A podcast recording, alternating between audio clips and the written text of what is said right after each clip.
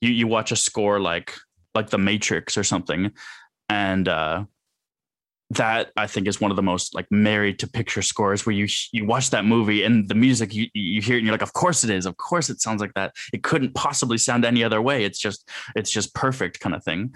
And so that's that's that ideal that you're always chasing is to try to get something that sounds so correct to the project that it feels as though it couldn't have been any other way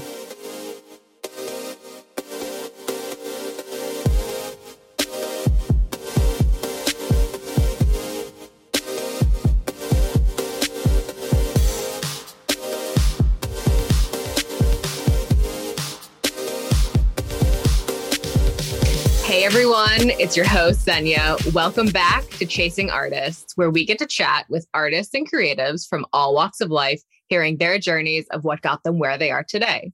But before we dive into today's episode, just a quick reminder to please subscribe to the show. Whether you are listening on iTunes, Spotify, Audible, Google Play, press that subscribe button so you can stay up to date on episodes. I'm so excited for you to be joining me wherever you are listening. Thank you so much for tuning in every single week to Chasing Artists. Today, we're chatting with Sean Chasen about his journey composing for film, TV, and video games.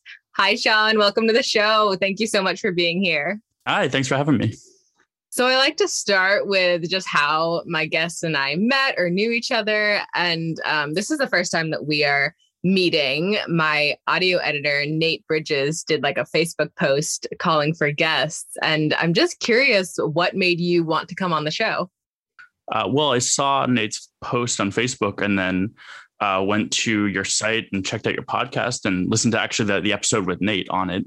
Um, and I just kind of loved the conversation, how, how candid he was talking about the journey, everything like that. And just figured um, it would be a, a cool conversation to have.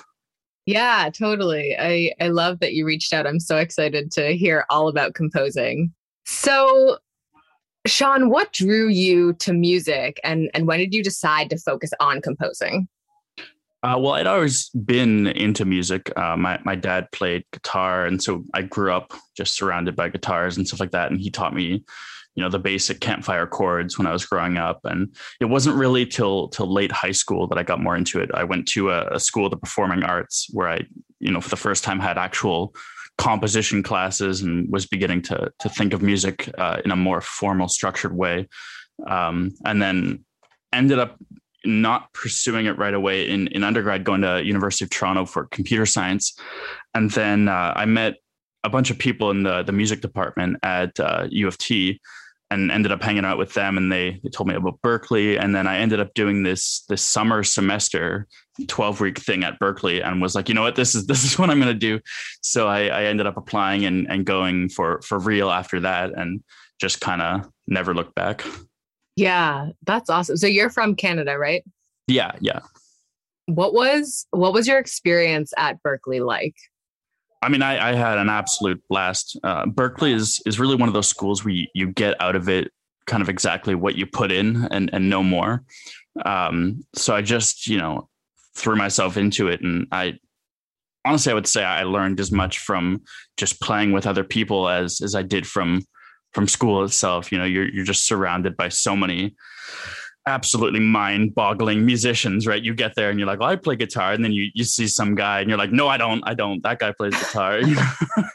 and it's it's just a really really special place where kind of the only time in your life where you're surrounded 24/7 by musicians of that caliber. Did you find I didn't ask this in the script, so I apologize, but I'm really curious. Did you find that like because you're surrounded by so many different types of musicians that like your focus would maybe drift a little bit and then but you would always kind of like have to bring it back to like no my path is composing. Right. Yeah no absolutely. I mean you you you hear guys who are doing something that you you never even thought about and like the first time i heard an oud player was at Berklee and i had never even you know seen an oud never mind you know heard it. And um you're kind of like, well, this is so cool. I want to try, you know, and then all of a sudden, you know, you're you're hanging out with all these amazing jazz players and amazing rock players and all these amazing electronic producers, and it, it's really uh, it's really easy to just learn so much about so many different things that you, you you do absolutely have to kind of rein yourself in that there is only so much time in the day and you you, it's great to learn about everything, but you must focus kind of thing. Yeah. What's an oud? I've never heard of that. An oud is uh, kind of a precursor to the lute, uh, which is kind of a precursor to a guitar. It's like a pear shaped fretless uh, guitar type instrument. Um, common in, in Turkey and in the Middle East and stuff. And it's just a really, really beautiful sound. That's cool. I'm going to have to look up that now. yeah, no, they're, they're great. So then you went to grad school at USC, right? Yeah. So after after Berklee, the plan was to move to LA, and it was I had heard about the the USC program, but it's super competitive. There's only 20 people in the program accepted at a time, kind of thing. And so I figured I'd, you know, what the hell, I'll, I'll apply. If I get in, great, I'll move to LA and that'll be my, my first year in LA. And if I don't get in, I'll, I'll still move to LA kind of thing. Mm-hmm. And I ended up getting in and it was just a phenomenal first year there where you just meet so many people, you know, I'm still close with so many people from that program. Um, and it's, it's just a, was a great introduction to the city kind of thing. Yeah. Yeah. Smaller programs like that are really like how tight knit they can get is really really right, nice. Right. Was that a contrast from Berklee? Was it a what? Sorry. A, a contrast. Like was Berklee a much bigger program? Uh, Berklee, yeah, Berklee film scoring was way way bigger. Um, the caliber was way higher at, at USC just because it was so narrowed down. Um, that at Berklee, there's lots of people at your level. There's some people who are, you know, running circles around everybody who are phenomenal. But there were a lot of people who were in the program who were kind of scraping by. Um, and USC, everybody was just so outrageously talented, first of all, but just driven and skilled and so hungry for it, right? So it was, it was a pretty special program. Yeah. To you, what are some of the benefits of studying? And then what are some of the challenges? Uh, well, music is such an old thing and so humans you know we we figured so much stuff out already and i think it's really easy to get trapped when you're self-taught into like stumbling around learning stuff and kind of you come across a thing and you're like oh this is really interesting. Did i discover this kind of thing? And oh and then you you look more into it and you're like oh no that's a thing. That's a thing. And um those special moments can be so few and far between. I mean, I remember when I was little, just noodling on guitar and coming across discoveries, and and then when you finally start taking lessons, you improve at such a faster rate because you have somebody guiding you, right? And you have somebody saying like, the, "These are these things that we've known and understood about how music can work and how you know this will sound if you do this, how this will sound if you do that," and you're just learning them at such a quick rate that you improve uh, so quickly. And yeah, so I, I wouldn't I wouldn't underestimate the power of a formal education at all. Yeah.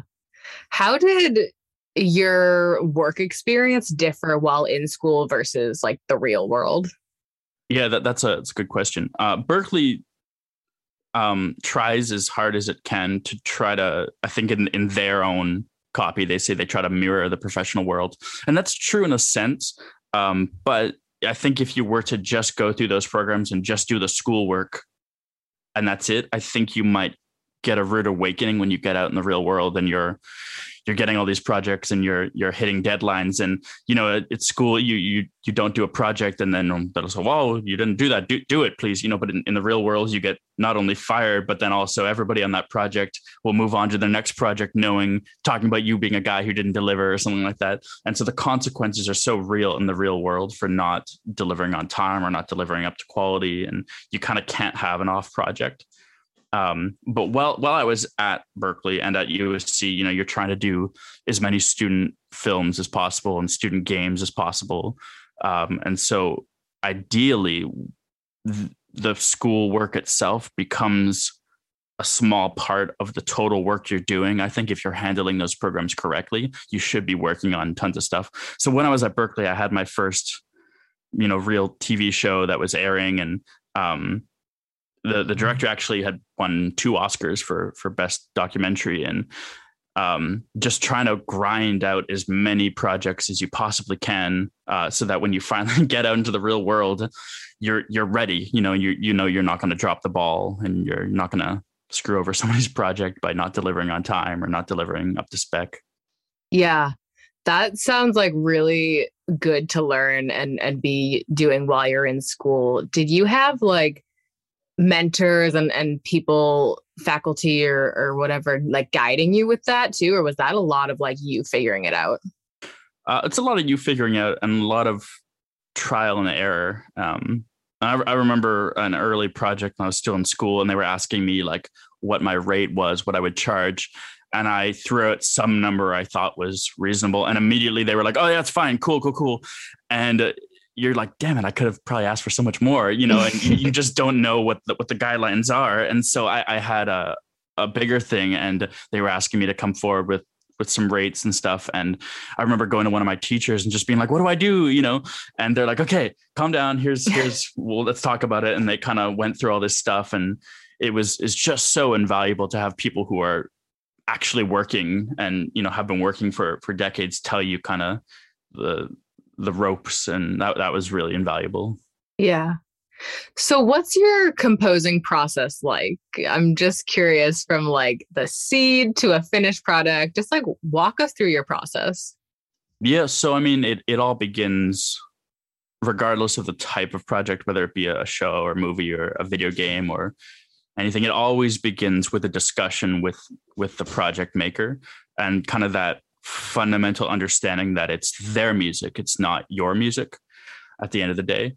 Um, so it, what what does their project need you know? And then what what is their what is their budget? They, are, are they going to hire a whole orchestra? Do they have that money or is it all going to be in the box? Are we going to be recording one violin you know? Um, and then from there just watching the project with them looking at the project and trying to get into it as much as you can. And at that point you're you're probably doing some demos for them.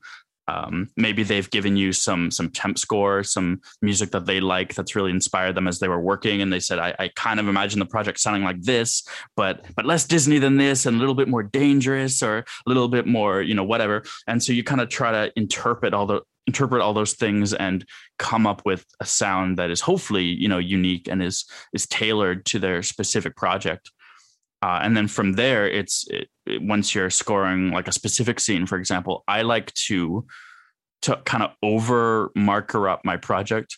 Um, so I work in Logic, and you know, though it, this will work in any any program, but before I write a single note of music, I want to be able to watch the scene with just a click track that has tempo changes and time signature changes and just watch it with a click track and know that the pulse is feeling correct and that I see we're hitting all the key moments and all the, the places I want to shift um, before even a single note of music has been written. I want all those markers there that just, you know, in, in vague terms, like we're going to get big here. And then here we're going to come down under her when she says this dramatic line. And then when the door opens, we'll introduce this maybe, you know, but I'm not thinking specifically music. I'm just thinking really, really broad brushstrokes, kind of as, as vague as possible, uh, but just getting all the timing correct. And then from there I, I, like to go through with just piano which you know obviously a score could be a, a, heavy piano score but if it's even if it's not i still like to use just piano as kind of a neutral musical sound to just go through and map out harmonically what's happening. Um, and then after then you go through with with your orchestra or with whatever sounds you're using and kind of fill that all in. And then at the very end you can mute the piano scaffolding kind of thing and you're left with just this orchestra.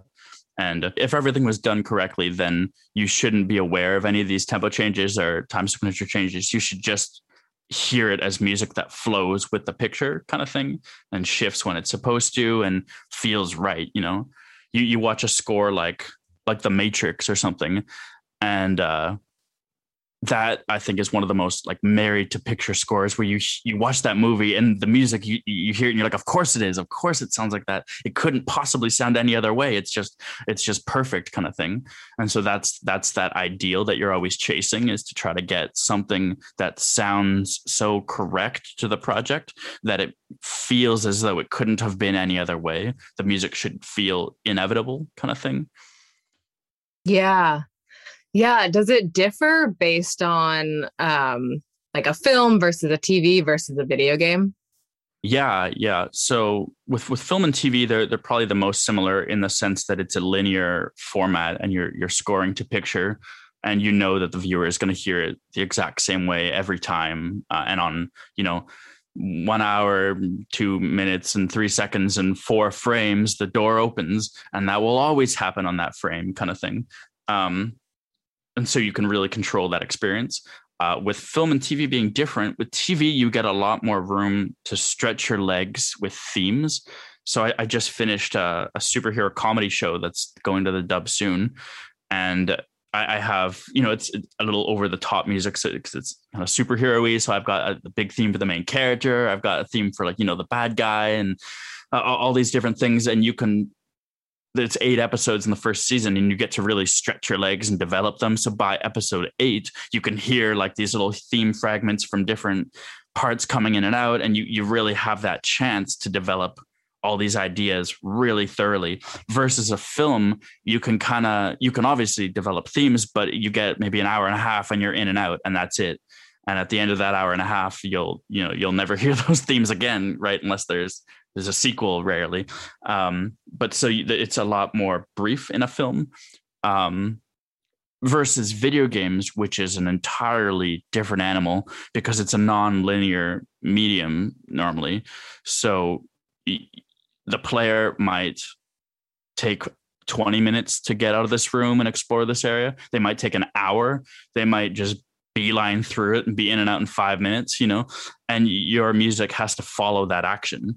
And so it, it's, it's really interesting when you're trying to work on that and you're trying to play through the game as many ways as possible. So you're like, what if I just rush through this area and get everything is like knowing where everything is and just get through it as fast as possible? And what if I'm meandering and I'm exploring and I'm turning over every single rock and to, you know, takes me a long time to get to these big story reveals, but the music can't get boring in that playthrough, right? And it can't just go by. And the other play, everything has to be kind of tailored to those those two extreme play scenarios.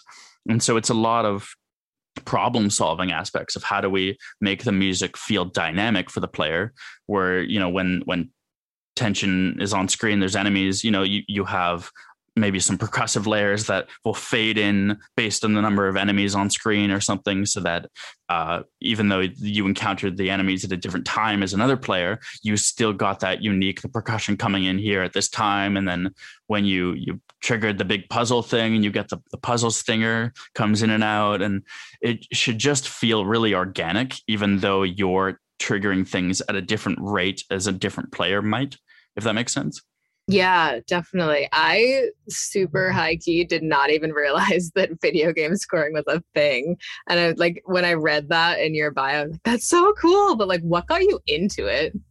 Yeah, I mean, being being a consumer of of the medium, right? Like I grew up, you know, playing playing games and I remember playing uh Zelda Ocarina of Time on the N64 and uh, got it for Christmas, and it's just this magical experience. And I remember thinking when I was playing, like, this isn't this isn't a real orchestra. Eh? This is this is synth instruments, but it sounds almost like now. Of course, if you listen to you know Ocarina of Time from '96 or '97 or something, it sounds like you know General MIDI sounds and stuff. But at the time, to my you know I don't know, it was nine or something like that. It was just a magical experience. But more importantly, because it was uh, you know a synth orchestra. And because i was you know a tech savvy kid even though i wasn't super into music it all of a sudden seemed like a thing that was possible for me to do if that makes sense. Yeah. It, it was just this accessible thing all of a sudden that like maybe i could figure out how to do that and just noticing how you know when you walked closer to this thing then the music changed here and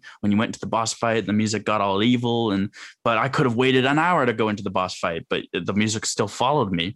Um, and i remember even at that age not really knowing it was a field but knowing that there was something special going on kind of thing.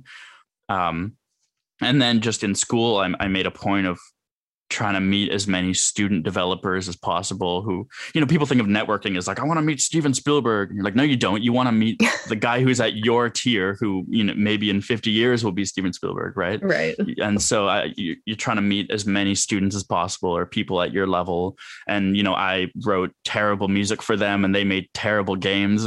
And we we, we learned together right? And then eventually you're your music is not so terrible and their games are not so terrible and uh, some of those people i'm still working with you know decades later and it's just yeah it's it's it's yeah, just kind of a gradual thing like that. Yeah, I was gonna ask if it like took kind of a lot of trial and error to figure out your process and and just like to grow and sounds yeah, like no, it. Yeah. a- absolutely. And that's one of those things that I think if I could tell my younger self something, it would be. I know this people might think this counterintuitive, or some people might think this is wrong, but focusing on quantity as opposed to focusing on quality, where the the quality will come over time, right? Of course, it will come, but I think it will come faster if you're just sitting there just generating as much music as possible, as opposed to painstakingly and slowly trying to make one perfect thing. Then you end up just with like one thing and maybe, maybe you learned a lot but you you'll learn more if you just you know generate content and just make stuff as quickly as possible and you, you'll you'll learn really quickly what's working and what's not working and you can kind of zero in on the sound that you're hoping to achieve um yeah. Yeah. Oh, absolutely. That reminds me of that. Um, I think it was a psychology experiment or something, and it this definitely came up on another podcast. But it's like the the photo exercise where half of a class is uh, tasked with taking the perfect photo, just one photo, but it has to be the perfect photo, and then the other half is tasked with taking just as many photos as possible, and those were the photos that actually came out better. Right. Yeah, I've I've heard that story. Um, that yeah, that's a great story, and it's it's it's perfect for this kind of thing. It's it's true. I mean, you're of course you're gonna stumble across a better photo if you've taken fifty and someone's only taken one, and just the the pressure you put on yourself that you can only take one and it has to be perfect, and you end up just this anxiety ridden person who hasn't generated anything. Um, yeah, no, that's that's that's a great story. Yeah. So when is a composer brought onto a project? um pretty early hopefully um so I, I like to come on when there's a script written and they haven't even shot yet. And uh, i like to read the script and get ideas and uh, like discussing with the developers or with the directors when nothing has been filmed yet. I like to discuss what they're thinking what kind of a, a thing they had in mind. Uh, but often you're, you're brought on really as the last piece. And so um, you work on projects where they're like, "Can you do the music in in three weeks?" And you're like, "Cool, when's it come out?" And like, comes out in three weeks, and you're like, "All right, fair enough." And like, they've been working on this for a year, and so sometimes it can be really challenging to kind of present them with new ideas, especially if they've been working on a film that has temporary music that they've just been editing to of existing scores, and they've been sitting with this for six months, and then all of a sudden you come along and you're like, "Well, what about this?" And they're like, "No, it sounds different than what we're used to," kind of thing. And so that there can be some resistance there because you're the last puzzle piece, and you're this one external creative force that's coming into the project, and so that that can be a whole balancing act, getting people to trust you and convincing them that what you're doing maybe isn't actually so bad. And yeah. What would you say your role or like the role of a composer is?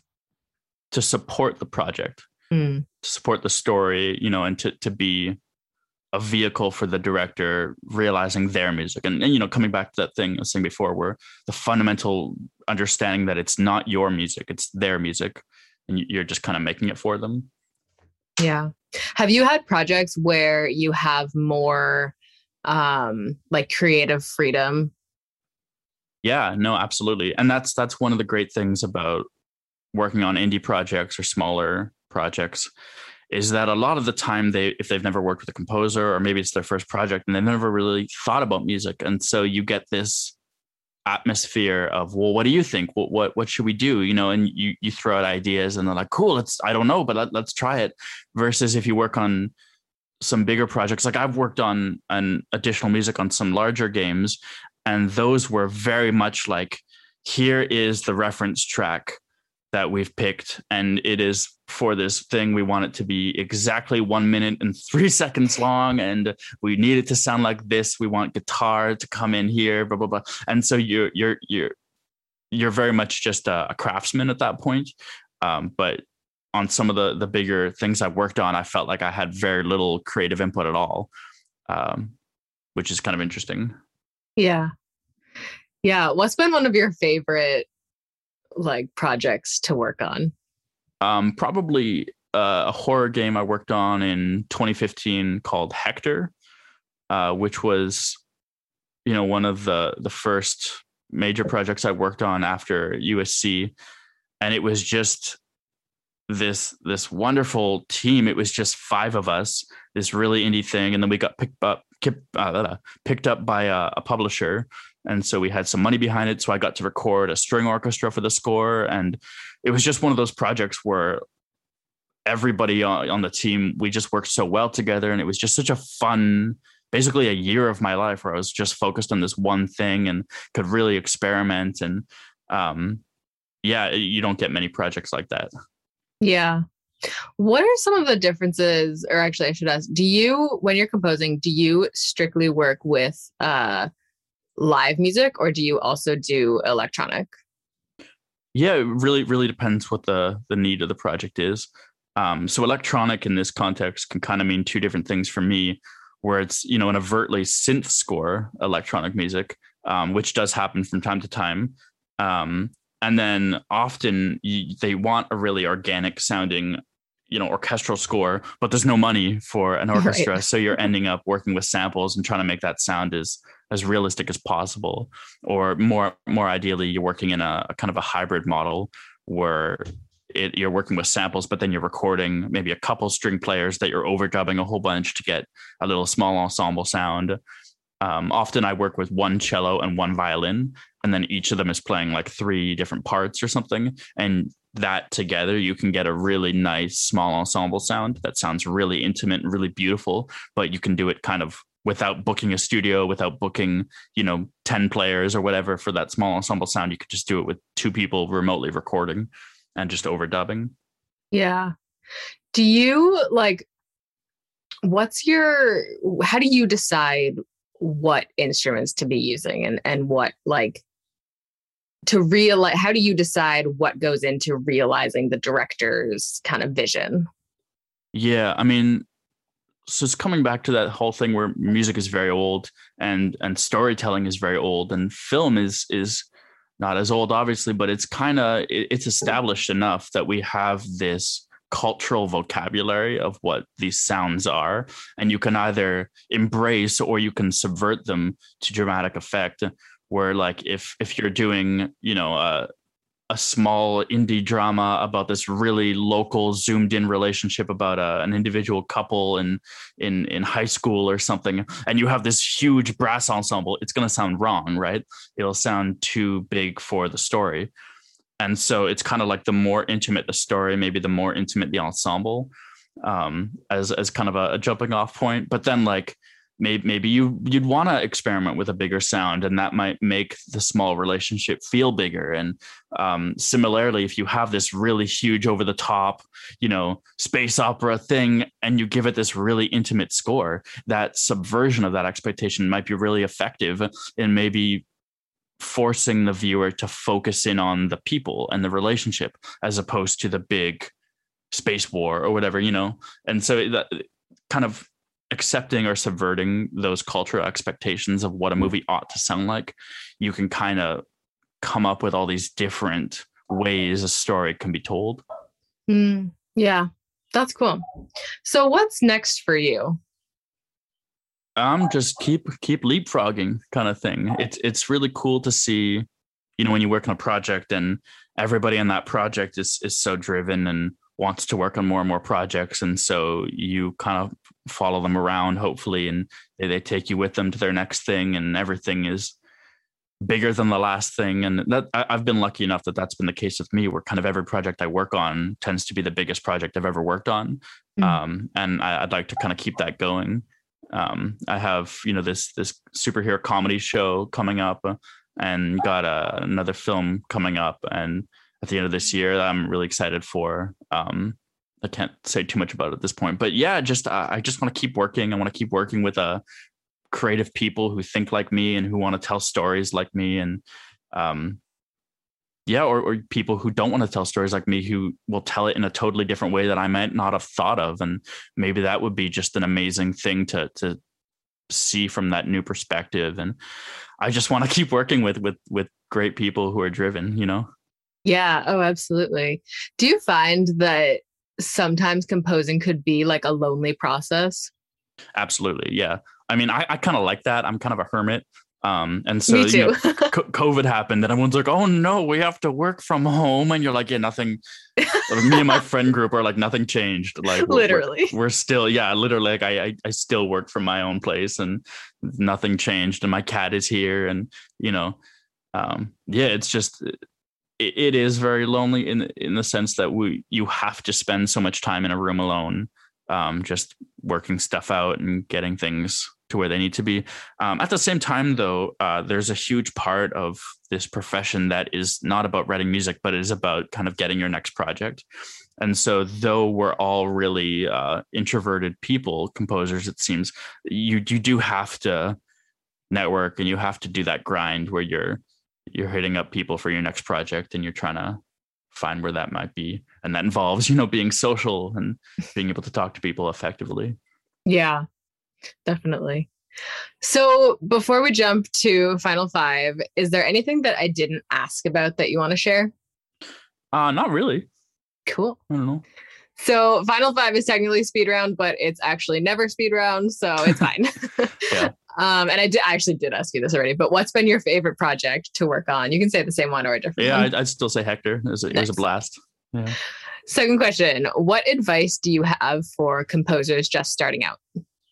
um yeah as before quantity over quality at least at first and just just generate as much stuff as possible work on as much stuff as you can. Don't worry about you know you speak to some people and they're like oh well if i work on this project well i don't know if that's really like the the kind of artistic brand that I, you're like shh stop. Just just do it just do it. You'll learn something. You'll meet people. You'll you'll get another credit. You'll you'll learn your craft better. Just do everything say yes to everything and just you know show up Yeah.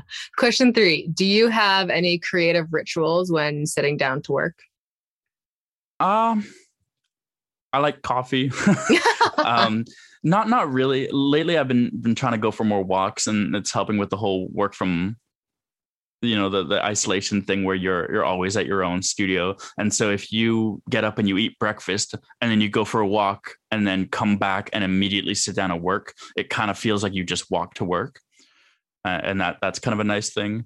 Uh, but no, not really. I, I like to be able to work whenever the mood strikes. Some sometimes that's hitting the ground, you know, right after breakfast, and sometimes that's you know it's 3 a.m. and you're like, oh, that's a cool idea. I'll just sit down and tinker with that right now. Um, Literally, I was just gonna ask if you have those 3 a.m. ideas because they Yeah, happen to course, me all the time. Yeah, yeah. Uh, fourth question. You did say this too. What's something you would tell your younger self? Yeah. Again, just do do more stuff. Don't worry about how it sounds. Just do more, and just try. You know. And put the judgment aside. Yeah, absolutely. Just generate content. Yeah. All right. Last question. If you could listen to only one soundtrack or score for the rest of your life, what would it be and why? Ooh, I don't like that. um, maybe Star Wars.